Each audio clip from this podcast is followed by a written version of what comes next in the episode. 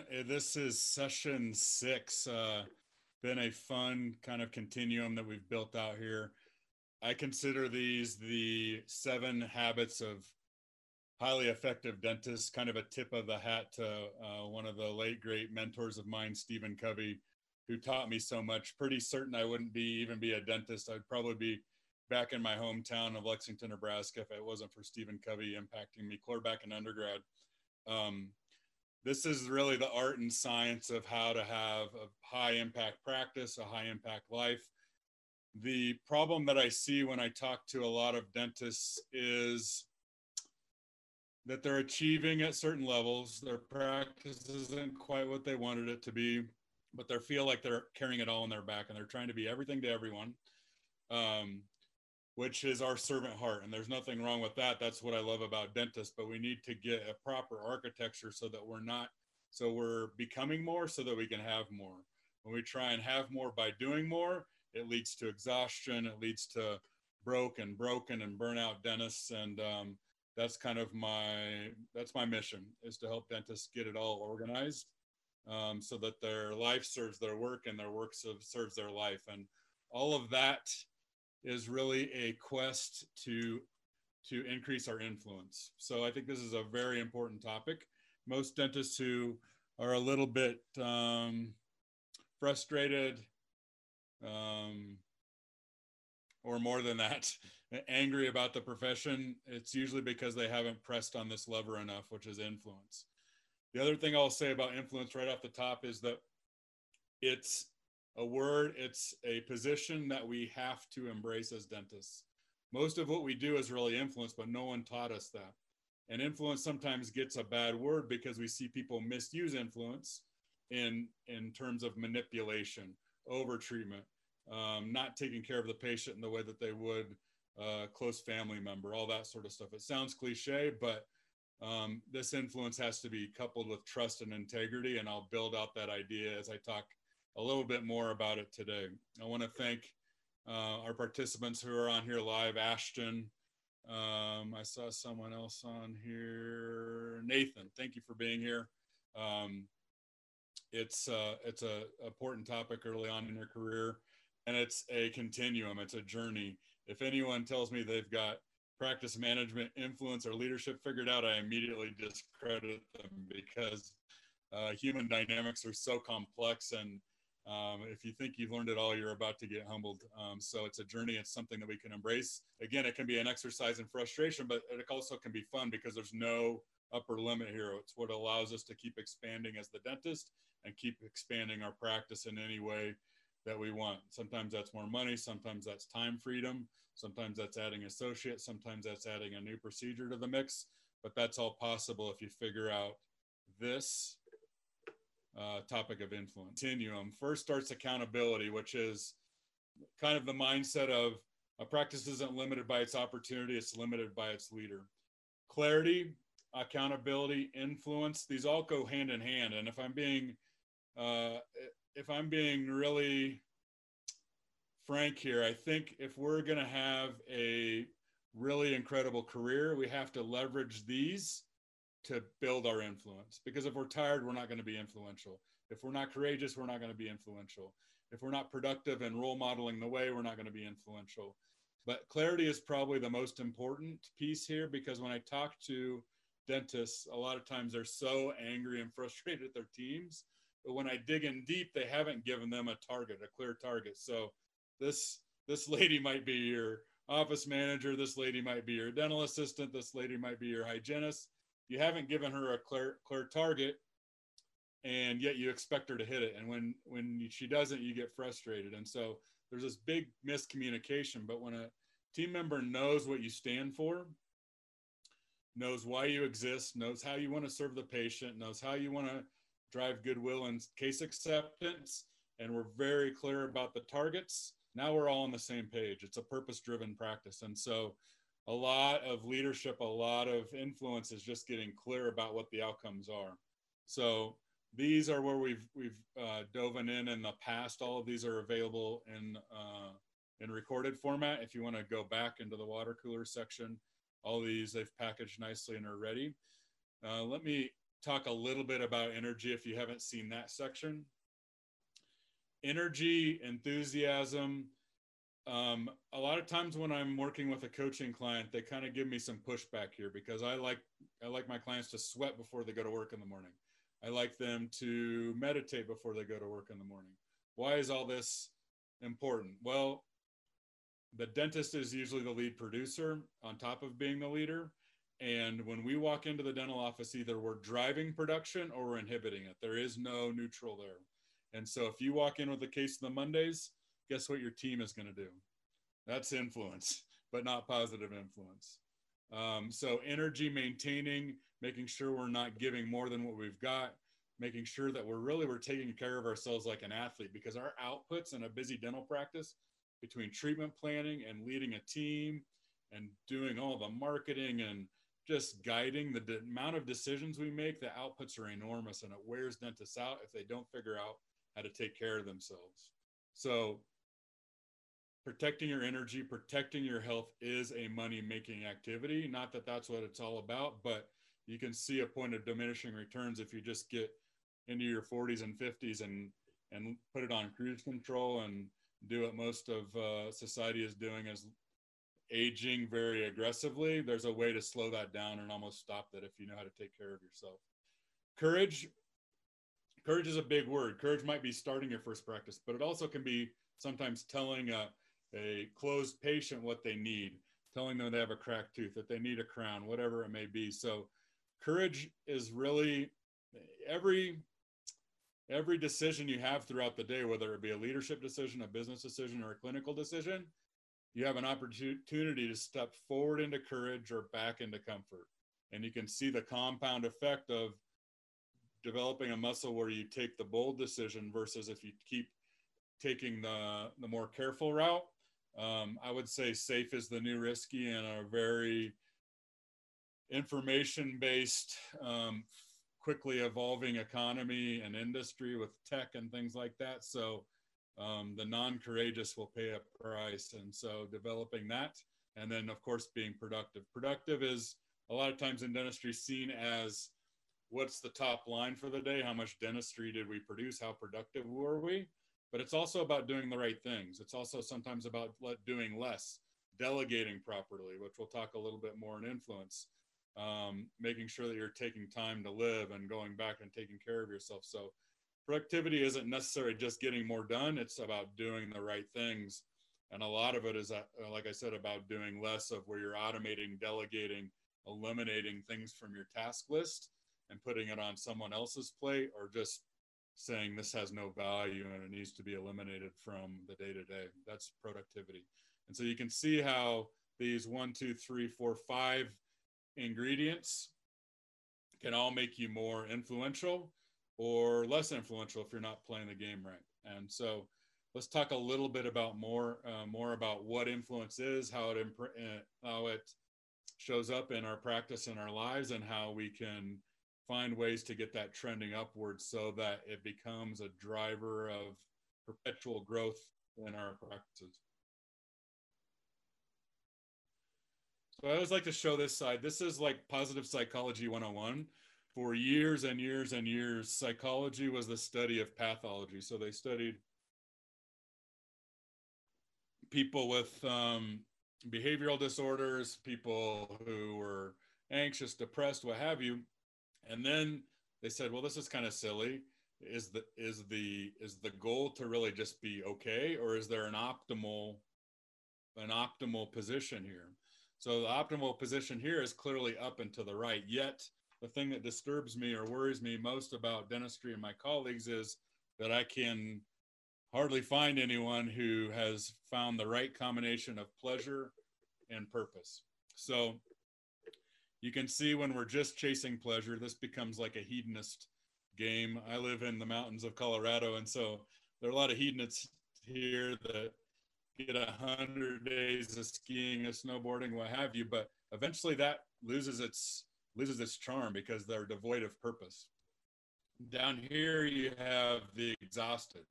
This is what I see most out of really high achieving dentists who haven't figured out a proper architecture on how you get power from our lives, to drive into our practice and power from our practice to drive into our lives so that we create this beautiful little flywheel. So we just do more and more and more and look for the next level and don't have a, a strong, a strong um,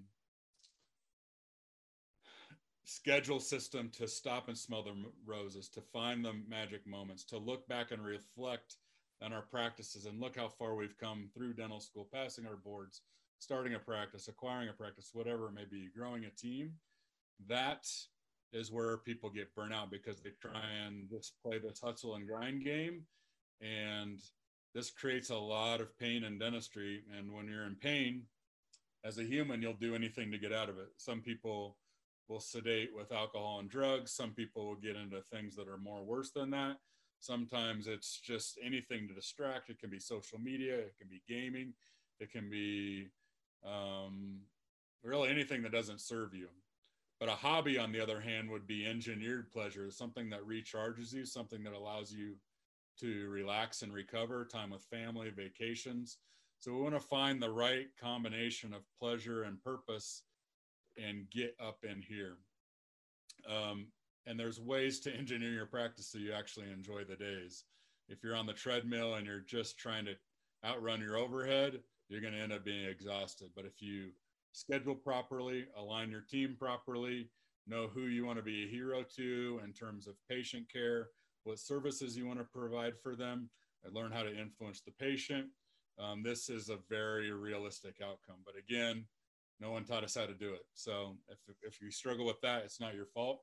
Um, but there are resources that can help you. Emotionless, I'll just touch on that. Usually, emotionless people are just kind of nihilists. They've just given up. And it's like, okay, this is just a hamster wheel. I'm going to get on it Monday. I'm going to get off it on Thursday. I'll live for the weekend, have a good time here and there. But your meaning is your, your life is really devoid of purpose and pleasure. These people have kind of just given up and are going through the motions. Clearly, we don't want to be in any quadrant for very long other than the up and right. And that's what these habits are designed to do as you figure out ways, figure out where you are. All all change begins with telling the truth. And a lot of that truth is okay, this is where I am right now. On a scale from one to 10, energetically, I'm a five. Scale from one to 10, from an influence standpoint, I'm a four. Okay, so we're four on influence. How do we get to a six? Unlocking those little things and getting things trending upward with the, all the things I've talked about today is what will allow a dentist a long-term career that gives them all the wealth that they want, all the purpose that they want, um, and doesn't break their back or um, create a lot of the discord that I see in dentistry. It all kind of goes back to the psychology of the game here. So a lot of um, what I've studied and what I what I present on influence comes from two great mentors. Um, I went, if you know my story, um, there were in my startup a lot of struggles. There were financial struggles, there were emotional struggles. My wife was medevac twice, and it just became this compound effect. I had a newborn, I had no money. Um, and so I had to figure these things out to get out of that pit to feel like I was thriving again because there was a moment not too long ago that I was like, this cannot be how this game plays out forever. And from that moment where I drew a line in the sand saying, I'm going to figure this out. How do I get out of this pit? How do I have my best year every year? And I promised myself that if I figured that out, I would never stop climbing for one.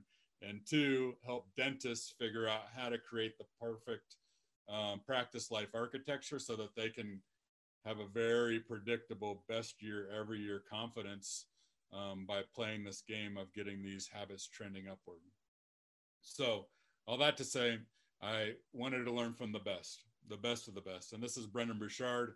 Um, if you've seen any of these um, webinars before, you know I always mention him because he's uh, taught me how to be a coach. He's taught me the art of high performance, and he's considered the world's leading expert on high performance. If your first name is Usher Oprah, this is the guy you call. If you're a Silicon Valley guy um, looking for, you know, a billion dollar um, sale, this is the guy you call when you're reaching the next level. And his stuff that I love it because it's founded on science and research, not a lot of the fluff that I see kicked around um, in dentist practice management, um, in the personal development literature, and the leadership literature. And so this is a quote um, from him on the topic of influence. He said, People are influenced most by the people they trust, admire, believe, and believe care for them. So important in dentistry. You can go to a two day course, a three day course on case acceptance. A lot of them, they're wonderful tactics, but they're exactly that tactics and strategies. I believe that it all has to be tr- founded on trust. If your patient doesn't believe you, if your patient doesn't pick up on a vibe that you and your team have their best interests at heart and that you'll spend as much time explaining what needs to be done as well as things that don't need to be done, things that need to be done later, presenting all the risk benefits and alternatives, all the problems, consequences, and solutions, um, your practice won't grow nearly as fast as it could. And so this is something you can't fake. When I talk about clients going back to the original clarity piece, what's your mission? What's your vision? What are your values? It has to trigger some emotion because we can't just do this long term for a paycheck. That gets old at a certain moment. And so we need to be purpose driven. And if that purpose isn't founded in goodwill and trust and rapport, you'll have team members bailing on you all the time. You know, patient turnover that you don't really need. You really have to go in there. And sometimes it's tough. Early on in my practice, there were whole days that weren't scheduled. And you'd see a patient walk in with a big filling and have that debate. Do I tell them they need a crown or do I tell them that they need just need a, a repair on the filling or replacement of the resin? And you got to treat them the same when your schedule is empty as when it's full. And when you're paycheck to paycheck, or even worse than that, um, three three credit cards maxed out with a newborn at home, it's hard to make those ethical decisions. But those of you who have a quest to have your practice founded in trust will go further and faster because it'll re- be reflected in re- your reviews. It'll be reflected in your referrals. So, trust is the ultimate leadership strategy. Trust is the ultimate marketing strategy, and you can't fake that. You got to walk the talk and be of high integrity. So, when I talk about influence, again, so many times it gets wrapped up in this misuse of influence, which is manipulation. No, stay away from that. There's plenty of dentists that will do that, but stay uh, stay connected to why you got into dentistry, and usually that's to serve, make an impact, control your own future, and the more that you're believable, the more that you're admired and respected and trusted, the easier that gets for you. And the ultimate reward is that you get to sleep well at night. So that's always my barometer. Did I sleep well tonight or last night? All right. Next mentor is John C. Maxwell. He's considered the world's leading expert on leadership um, and has had a huge impact on me. I've taken coaching courses from him, and I use a lot of his material and content uh, when I coach and present. And he says, True leadership cannot be awarded, appointed, or assigned. It comes only from influence. And that cannot be mandated. It must be earned. The only thing a title can buy is a little time either increase your level of influence with others or undermine it. Again, there is no neutral. So that's from John C. Maxwell. And we'll talk a little bit about different modes of leadership and influence and why some are much more effective than others. And he spells it out very concisely right there. So, what is leadership? I think a lot of what I see kind of purported in dentistry as leadership is actually management. Management um, works really good for things. It works really good for money. It works really good for supplies. It works to a limited degree for for your human capital, your team. And um, I can talk a little bit more about that. But management is control based. Leadership is choice based. You're getting them to align and volunteer. You can get anyone to show up for work but it's really hard um, or it's a little bit more of a challenge. I shouldn't say it's really hard. It's a little bit more of a challenge to get them to invest their head and their heart when they show up for work. But when you do, then that's when the magic happens in your practice. And that's what influence really is. leadership is always is also creating change. A lot of dentists get satisfied and they want to plateau their practice. My encouragement is to never ever ever plateau a practice. It's to keep it growing perpetually.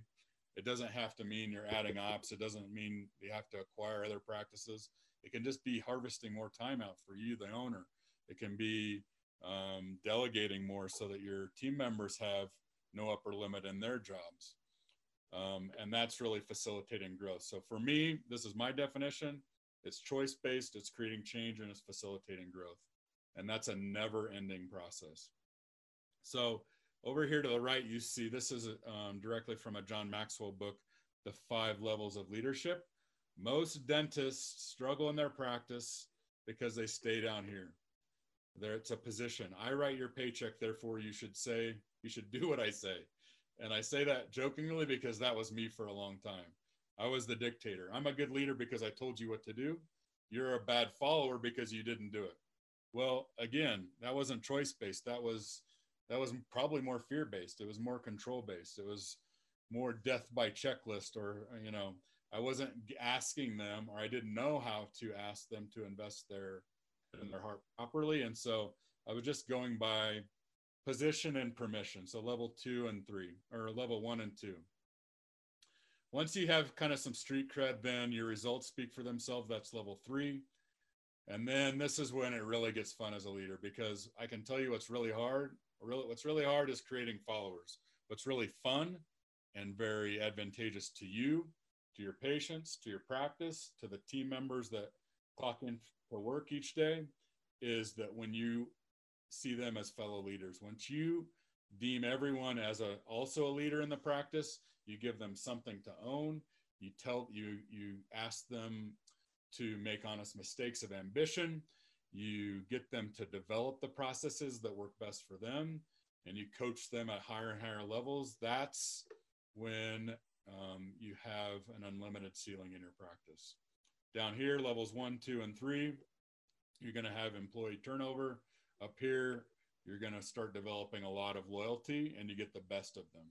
It's a culture piece. It's something that if you have, say, six team members, one leaves, and you have five solid team members that understand the mission, understand the vision, understand the values, and are willing to defend the mission, adding that sixth team member is easy because immediately they the next person knows what you stand for.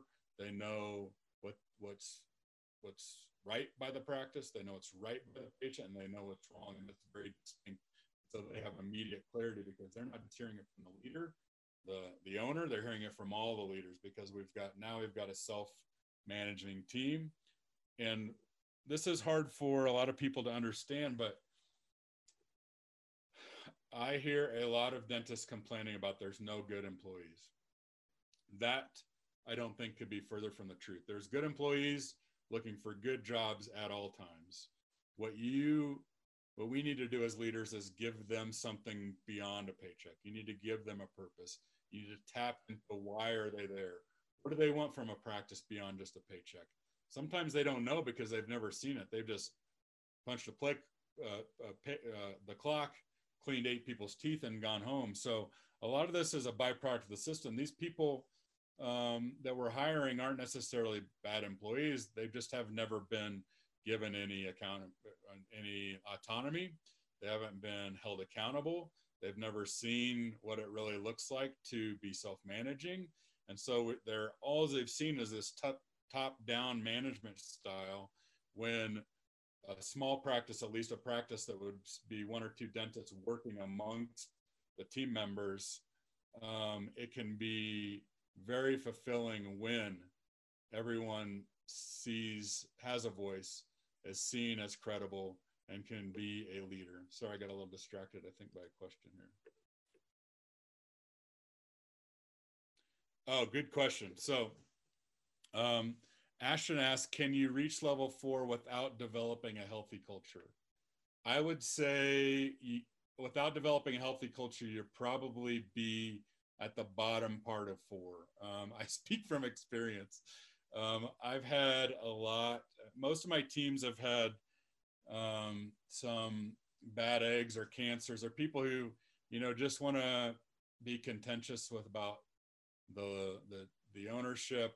Some people are just trained to hate their boss, quite frankly. And so um, a, I didn't really start defining and defending my culture until three or four years ago. But we were able to grow at such a pace. The team, I think, believed in me being able to call the shots and the shots producing the results. So I was probably before I really started developing myself as a leader and developing the other teams of a leader, I was probably right in here because I was giving, I was making sure that they were there was some profit sharing there. So when the practice did well, that they knew that the team would do well. Um, but you're reaching your max without developing a healthy culture. And so if you want to streamline this process, right off the bat, you go into clear mission, clear vision, clear values. And here's the secret. Here's the secret to supercharge this even more is that people back what they build. And so if you are building a culture on your own and you're saying, this is our culture, that will get you only so far. Probably up here in the upper fours, call it 4.6 um, for discussion's sake. If you so here's a couple key questions. If you're taking notes this is something that has unlocked a huge amount of potential in my practice. Every uh, year beginning of the year we have an annual meeting the mission always stays the same the values and the culture we scrap we start from scratch and we build it over again so the team will i ask them a few key questions one is what do you want beyond a paycheck? I don't ask that exact question. What I ask them is, what would have you feeling excited to come to work and le- have you leaving at the end of the day feeling fulfilled? They tell me things like out loud laughter, second family. They've they've told me what they want, and so it's very easy to hold them accountable to those things that they told me are super valuable in a practice, in a culture, in a team, in a unit that's aligned. So um, there are three things that are really important to me in a strong business that's goodwill, case acceptance, and growth. That's the mission for me. In fact, if you want our exact mission in my practice, it's our pra- uh, Dental Care. Um, mission is to and uh, is to inspire. Uh, I'm sorry, Vail Valley Dental Care mission is to build trusting friendships and inspire patients to a lifetime of healthy, beautiful smiles. So let me break that down. Build trusting friendships, goodwill. Inspire patients to healthy, beautiful smiles, case acceptance. We make it very simple. It doesn't have to be some slick sales system. Um, it's all built on trust and goodwill. And if you get your people growing, if you get your goodwill growing, if you get your case acceptance growing over time, your practice will continue to have your best year every year. So, um, great question, Ashton. Did I answer that for you? Did, is that all clear?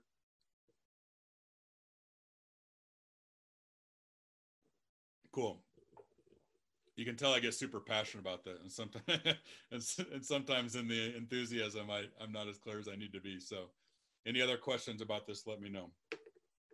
Uh, let's let's move forward. So this this is a book that I would consider mandatory reading for a any business owner, really. But I talk to dentists, so let's just use it in a context. Level five leadership there's a couple reasons why I think this is important. This is by a researcher named Jim Collins, who um, happens to be out of Colorado. Uh, I've never met him personally, but would love to because he's one of my heroes. The thing I love about all these people is they're research based. And so when he was doing his research on his book, classic book, Good to Great, he essentially told his teams that I don't don't give me some leadership stuff. Don't tell me that these businesses are incredible because of the leader because I want the data, I want the granular.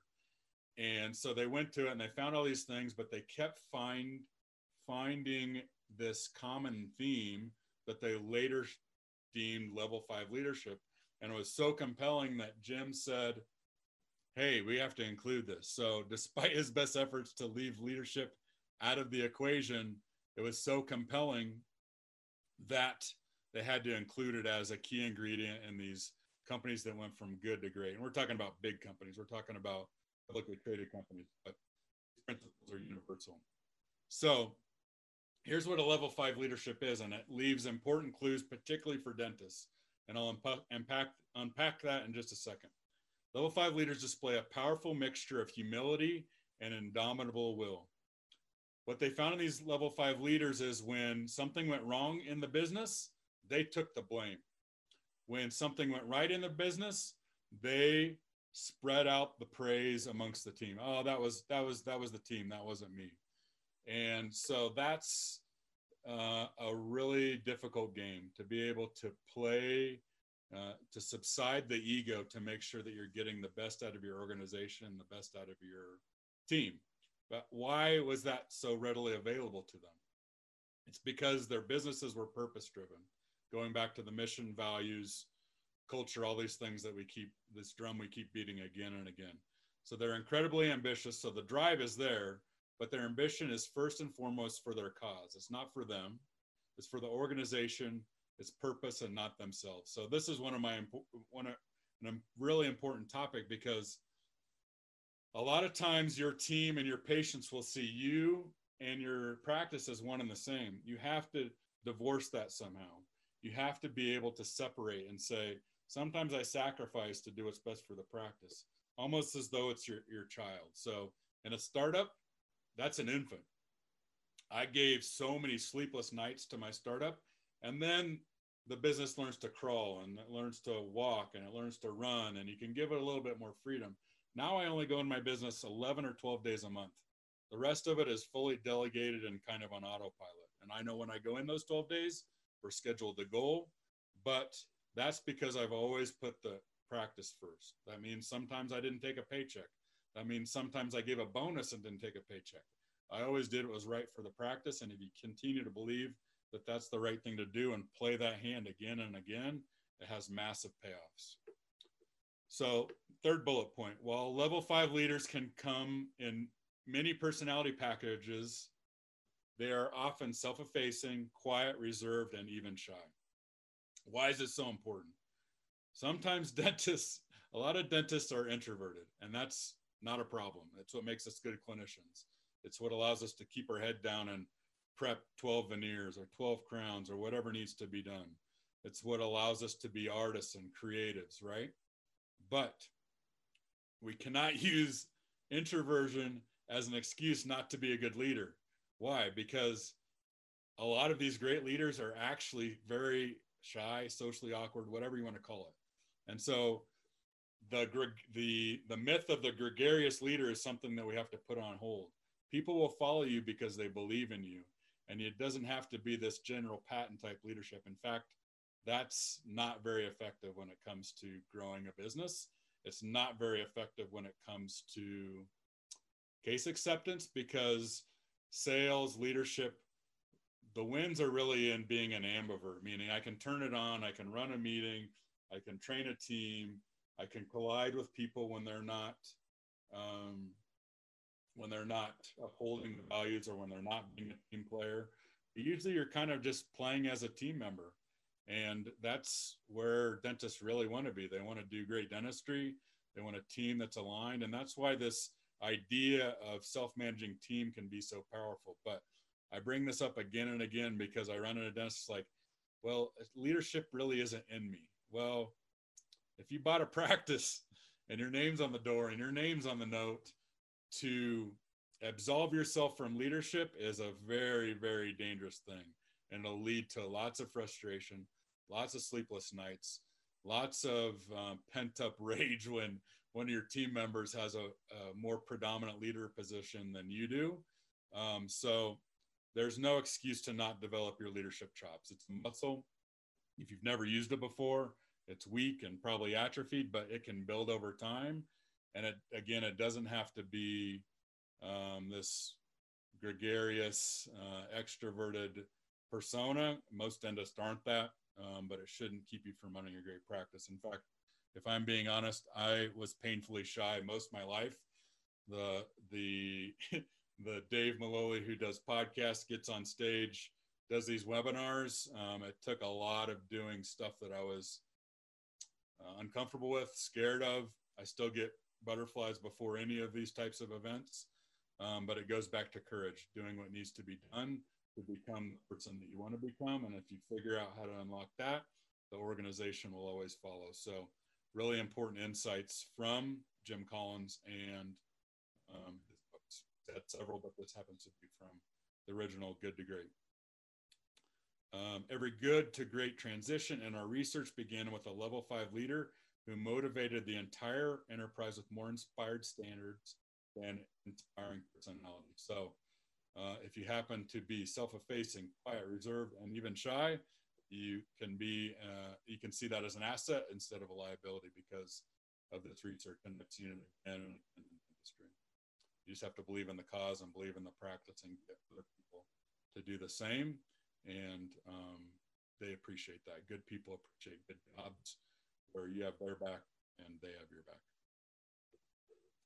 All right, so let's carry on to some strategies. So, if we're going to be ultimately influential, um, we have to teach people a few things. Um, there's really three, I th- think, three criteria in being uh, really influential. One is that you have to be good at teaching people a different way of thinking. Let's put this in a few different contexts. So, a lot of my clients um, want to, usually the plight is I want to be a great spouse, I want to be a great parent, I want to be a great entrepreneur, and I want to be a great clinician. Uh, all of those require influence. But if we're going to do this, um, let's use uh, patient facing leadership first. So um, let's, so if the two pillars are goodwill and case acceptance, let's talk about case acceptance and using influence to get people to, I consider case acceptance to get people to want what they need. Because all the disease we treat, occlusal disease, periodontal disease, uh, caries, cracks, that sort of thing, dental disease, are all progressive. And so we're actually doing them a favor. It's cheaper and less painful to do it earlier. So, how do we get to do that without being um, feeling like a slimy salesman, right? Um, integrity based influence. Get them to think differently. So, it may be uh, simple as an intraoral picture. See that crack right there? It may be simple as a metaphor hey, um, you ever get a crack in your windshield during the winter? A rock kicks up and cracks your windshield. It happens over over time. Well, the patient say, well, it gets it eventually kind of spreads, right? Yeah, that's what happens with these stress fractures. See this extending from this dark silver filling here? If we don't get on that now, what do you think is going to happen? Will the tooth break? Yeah, it'll break. So it's that dialogue of getting them to think in a different manner we dentists i hear them all the time complain or get frustrated because the dental patient's iq is so low well um, let's use the car analogy if someone if a if a mechanic tells me there's something wrong with my engine i don't know every nuance of that engine if if a adjuster comes out and tells me about the damage on my roof i don't know a lot about that my iq is really low and so i'm relying on trust i'm relying on that person or I'm not because I don't trust them, I won't move forward. So we have to do everything not to scare and confuse our patient and make it very clear and concise what the problem is, what the consequences of not treating the problem. So that's another way to change our thinking. What happens if you don't do this? Well, what do you think? Well, eventually it'll be painful. And what I don't want for you is that on Thanksgiving Day, you're having family over and this thing becomes a rip roaring toothache and you, you haven't slept the night before and it ruins your day. That's a way to change their thinking. So, so many just candid conversations you can have with patients to change their thinking.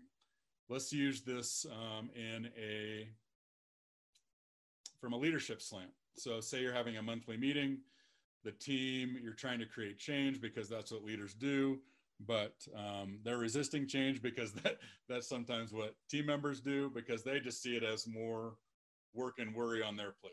So, what's in it for me? So there are several ways to do this, right? Um, one thing, one of my favorite is just to coach them into the right decision. Just keep asking questions. So if say we were struggling with case acceptance, I would just present the question, hey, what can we do in hygiene to engineer this a little bit differently? Maybe it's when I come in from the exam. Maybe it's what I do during the exam. If our goal is to have 100% case acceptance, what do you think we need to do to reach our next level? and then you shut up and be quiet. and force them into thinking and making decisions. So a lot of this can just be compelling questions. That's coaching. Um, it's a little bit of a tangent, but I think every person running a dental practice has the leadership hat, but then there's three hats within the leadership hat, or three roles within that that within that one role. One is dictator. It's the least effective. We saw that on John Maxwell's uh, levels of leadership. But sometimes you have to just tell a team, this is what's going to happen. The decision's already made. We're moving forward. I would play that call, card very strategically and very infrequently. It's kind of for the more urgent, like I'm adamant this is going to happen. Let's go. The, the second hat um, is the coach. So that's what I was explaining is just getting really good at asking questions. Hey, Stacy, I see that you're kind of frustrated with the way that your um, your conversations with insurance companies. Is there any way that we can be more proactive and get good notes, good narratives, good X-rays into their hands in advance, so that you don't feel like you're always fighting for the patient to get the, get the benefits that they deserve? And then she comes up with two or three strategies, and then it goes back to what I was explaining before. If they build it, they back it. If you present the solution to them, now you have to audit it, you have to defend it, you have to support it. It's not your baby. If they come up with the idea, it's their baby. So that's coaching. So dictator coach, and the third is trainer. Teaching them to think different is sometimes just teaching them something new, a new skill set, a new mindset. How do you think about occlusal disease differently so that we be proactive and not just throw people in night guards, but get their teeth upright so that they're not colliding, they're sliding. That may be a way to enhance uh, Invisalign case acceptance, for example. Um, it can be clinical. I teach my team like crazy on leadership principles. I teach them straight out of John Maxwell books. And these are things that typically they're not reading on their own. And so getting them to think differently can help support the practice, but also sometimes makes them better parents, better outside the practice. And when they see you investing in them at that level, being able to solve complex problems, complex problems in the practice and outside the practice, that's where the loyalty really begins, um, or it gets enhanced. So there's so many ways to teach them to think differently, but um, know that that's really the strategy. If you're not um, being that kind of mentor, teacher, coach on a Asian dictator, um, you're not pressing on that influence button. Um, and three the three biggest ways i think it impacts a dental practice one is marketing so that shows up as ads one google reviews um, that's all influence. Two leadership. So that's impacting your team getting them to grow getting them to trend upward getting them to deliver at a higher level and goodwill and case acceptance getting them to build their confidence. The third is um, case acceptance. So in my practice the team does the majority of that. So there's some hybridizing or synergizing between team influence and case acceptance influence because they trust the team. And a lot of times I just have to go in there to confirm. But the team wouldn't be able to present like that if they didn't trust me and what I stood for and what the practice stood for. So you can see how very quickly a win in one of these columns becomes a win in multiple columns. And then uh, we've got tons of momentum and our growth doesn't just stay linear, it becomes uh, almost or or um, hockey stick in nature after we've kind of paid the dues for a long time. Next strategy is challenge them. One of my original dentists that I worked with uh, was when I was in residency. He said to me, There will always be tension between dentists and dental staff because dentists are achievers, they're type A, and by and large, uh, our team members are more type B. And so they don't love change. Even if they know it's good for them, sometimes they'll resist. And so sometimes you'll have to throw down a challenge. Um, and that, that throw down a challenge or an eager want comes from a book that I would recommend on influence. If you haven't read it, it's a classic, probably the best uh, leadership, le- probably the best leadership book ever. Doesn't have the word leadership on the title. It's How to Win Friends and Influence People by Dale Carnegie classic. You read it every year for the rest of your life, and it'll continue to make an impact and change your thinking in some small way. But sometimes you have to challenge your patients. Sometimes it's because they're not showing up on time. Sometimes they're not showing up at all. Hey, listen, you've missed two of your last three um, appointments. Is there any way that we can get you to commit to this next appointment? Well, my schedule's all kind of busy. I'm not really sure. Okay, well, you'll get an automated notice when um, you're due for your next um, your next cleaning, and so just call in when you're ready to commit. That's challenging a patient while still being, um, you know, their your trust their trusted healthcare advisor. Sometimes you have to challenge team.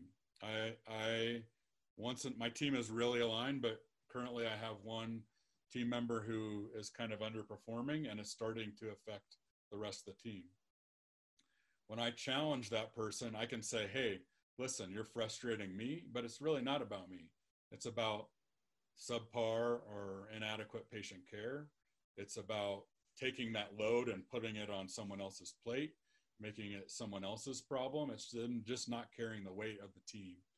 And so, if a team member isn't being an ideal team player, the ingredients are hungry, humble, and smart. It's really easy for me to coach them into the right decision by saying, hey, listen, it seems like um, you're kind of rushing through the prophies a little bit and we're not delivering the ultimate kind of goodwill experience so that we can drive case acceptance. Is there anything we can do to, what do you think is the next level for you as far as goodwill and case acceptance? Just getting them right back on track. You don't have to be too overt in the challenge. Uh, there's a time and a place for that. Um, sometimes when when a team member, you know, you've done the verbal counseling, you've done the written counseling, it's looking like you might have to part paths and terminate them. Sometimes you have to say, listen, we've got 30 days to figure this out or else.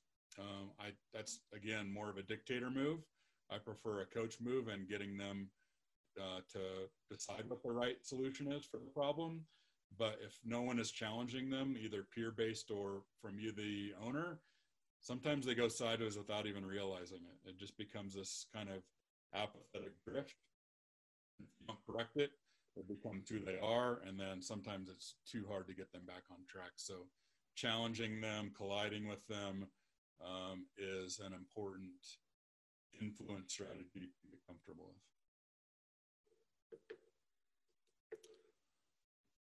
Last strategy. um, this this movie clearly dates me, but my son is nine, so he and he knows the Karate Kid, so I don't feel guilty about showing this slide. I think it's kind of a timeless movie, but of course, the mentor here is Mr. Miyagi. The the mentee is Daniel-san, and um, this is really about role modeling the way. We all know that the ultimate leadership tool is leading by example. Yet, so many times we're asking things of our team members that we're not willing to do ourselves. So we have to make sure that we're not being hypocritical. If we're asking our patients to maintain optimal care of their mouth, are we doing that as dentists? Are we doing that for our team members? Are we doing that for our family, for their families and our families? Are we walking the talk?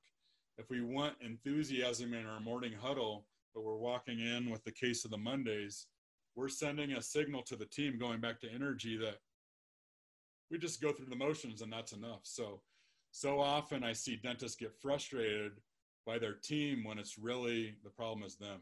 And that goes back to accountability. So if, if we want more case acceptance, if we want more rapport building, sometimes that's just looking a patient in the eye, asking them about their summer. What's, what do you have planned? Building rapport and the team will follow that becomes part of the culture. And um, we'll talk a little bit about the law of the lid, but who you are is sometimes just as important as what you do, that vibe that you're putting out. Um, do you align with the mission, the vision, all that sort of thing? So, leading by example almost sounds cliche, but there's so many people who are asking their teams to do things that they're not willing to do. And just know that that's a recipe for uh, frustration, a recipe for cultures that don't stick. Um, so really going back to the fundamentals of being that this that comes from a Gandhi quote: "Be the change you want to see in the world. Be the change you want to see in the practice." When my practice took off is when I got really serious about these high performance, um, these high performance pillars, these high performance habits, and I would go in more energetic on a Wednesday than I was on a Monday. I was really intentional about serving the patients.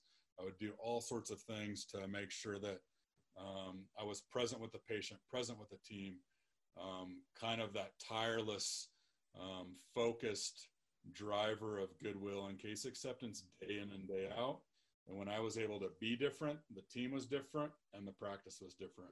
And that's what's allowed me to really have best quarter after best quarter, knowing that I'm working less every year, yet making more. It's because of the me continuing to develop myself from a personal development and a leadership standard and being the change that I wanted to see all around me.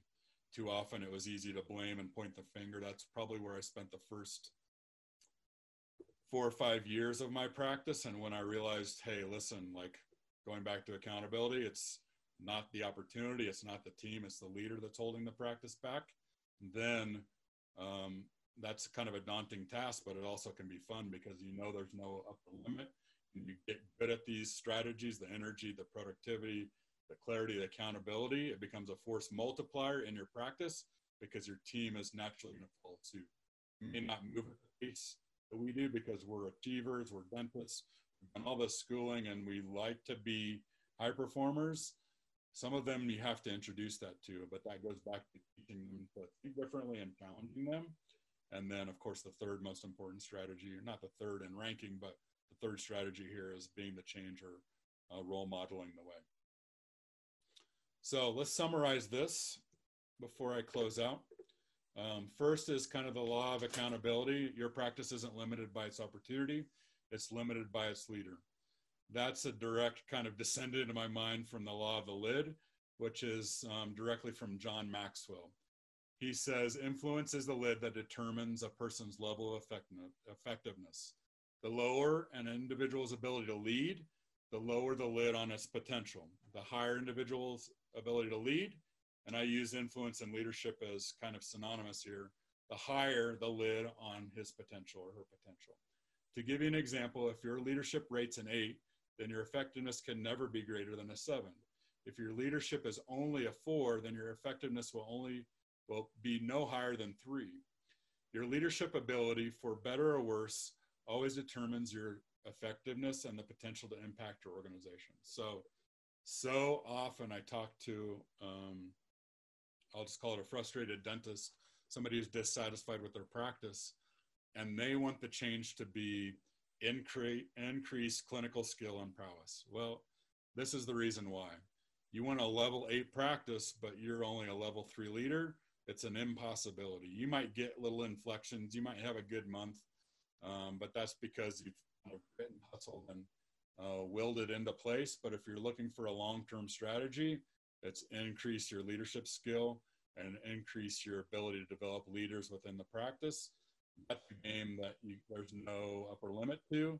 Um, and that's where it gets fun is because you can always find holes in the bucket in the practice, so ways to help uh, your team members find another level. And it's a competitive advantage because there's not very many doctors that are willing to do that for their team members. If they see that, that their growth is really important to you, your practice growth becomes a a byproduct of your investment in your team. Sometimes that's financial, sometimes that's sending them off to training, sometimes that's getting them training, but more often it's just the day to day, the coaching moments, the stuff in the huddle, the monthly meetings. Um, and it can be fun because it's a never ending journey. Therefore, your practice never has to plateau. If your practice never plateaus, then the time and the money and the impact that you're able, the, the the fulfillment that you're able to derive from that can always improve and get better.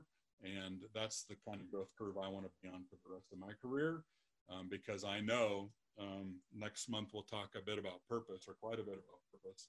People are the most fulfilled when they're serving and growing. And so I want an organization, I want my clients to have organizations that have no upper limit. Year after year, they're getting better and better and better because now we can serve at greater capacities and we're growing, that's when people are feeling happy. That's when people are feeling fulfilled. When people are frustrated and sedating and kind of this down in the right, broken, broke, exhausted it's because they're not tapping into these things that are biologically within us um, and that we're longing for. a couple kind of closing things here. Um, we'll do another one next month.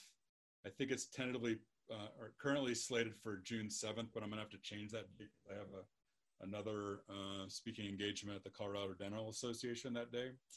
Um, but tune into that next one because that's the final one, and I'm gonna kind of put a bow on the whole thing. We're gonna talk. It's it's called necessity, um, and the topic essentially is how do we turn our shoulds into musts, but it becomes purpose driven. And I'm gonna show a whole architecture, uh, what I call the power pyramid, and how all of these principles tie together so that you can have your best year every year. So make sure you tune in in June.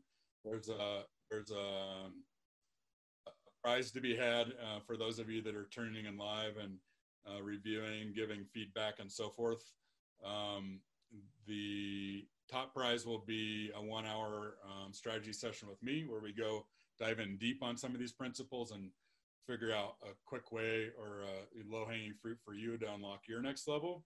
Second prize will be um, a copy of a signed copy of the book Titans of Dentistry.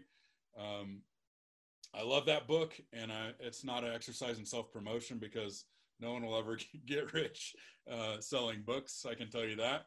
But most of it was written not by me, it's by people I respected that give powerful insights on these concepts, particularly influence and how they had an incredible career. Whether you want lots of practices, whether you want one lifestyle practice, the ideas and ingredients are in that book.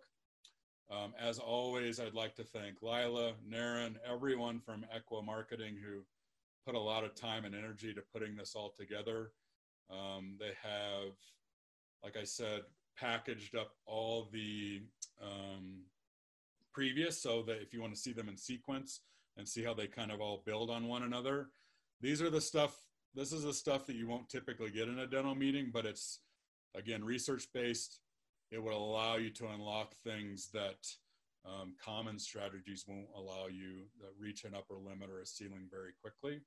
Um, so I really appreciate them allowing me to have this forum and podium to talk about this, um, you know, and kind of leveraging myself and talking one to many. If you have any questions, um, I love hearing from listeners, audience, uh, the podcast. You can always reach out to me if you have any questions at dr.dave uh, I sometimes release little micro coaching videos on Instagram if you want to follow there. Uh, I have a podcast on iTunes that I release one or two episodes a month. Um, but there's hundreds of back issues if you want to learn more about these principles and strategies and how people are performing at high levels, uh, kind of the art and science of high performance and fulfillment, it's all available there. So, those of you that were live, I appreciate you. Those of you that are watching uh, the recorded version, um, all stands. If you have any questions and weren't able to make the live recording, please reach out. I'm happy to provide some clarity and insight for you um, because I know these are the concepts and principles that most of those frustrated dentists that I'm, I'm talking about are missing or are choosing not to hold in high value. And if you can start planting these seeds early to make your career that much more prosperous and fulfilling. So thank you all. Thank you, Lila. I love feedback, candid feedback. Um, just, just like the trending upward in these high performance strategies, um, anything that I can do to improve the content, the presentation, I'm always looking for insights there from people that are watching and listening. So, hope you all have a great weekend, and I hope to see you again at the next webinar in June. Thanks a lot.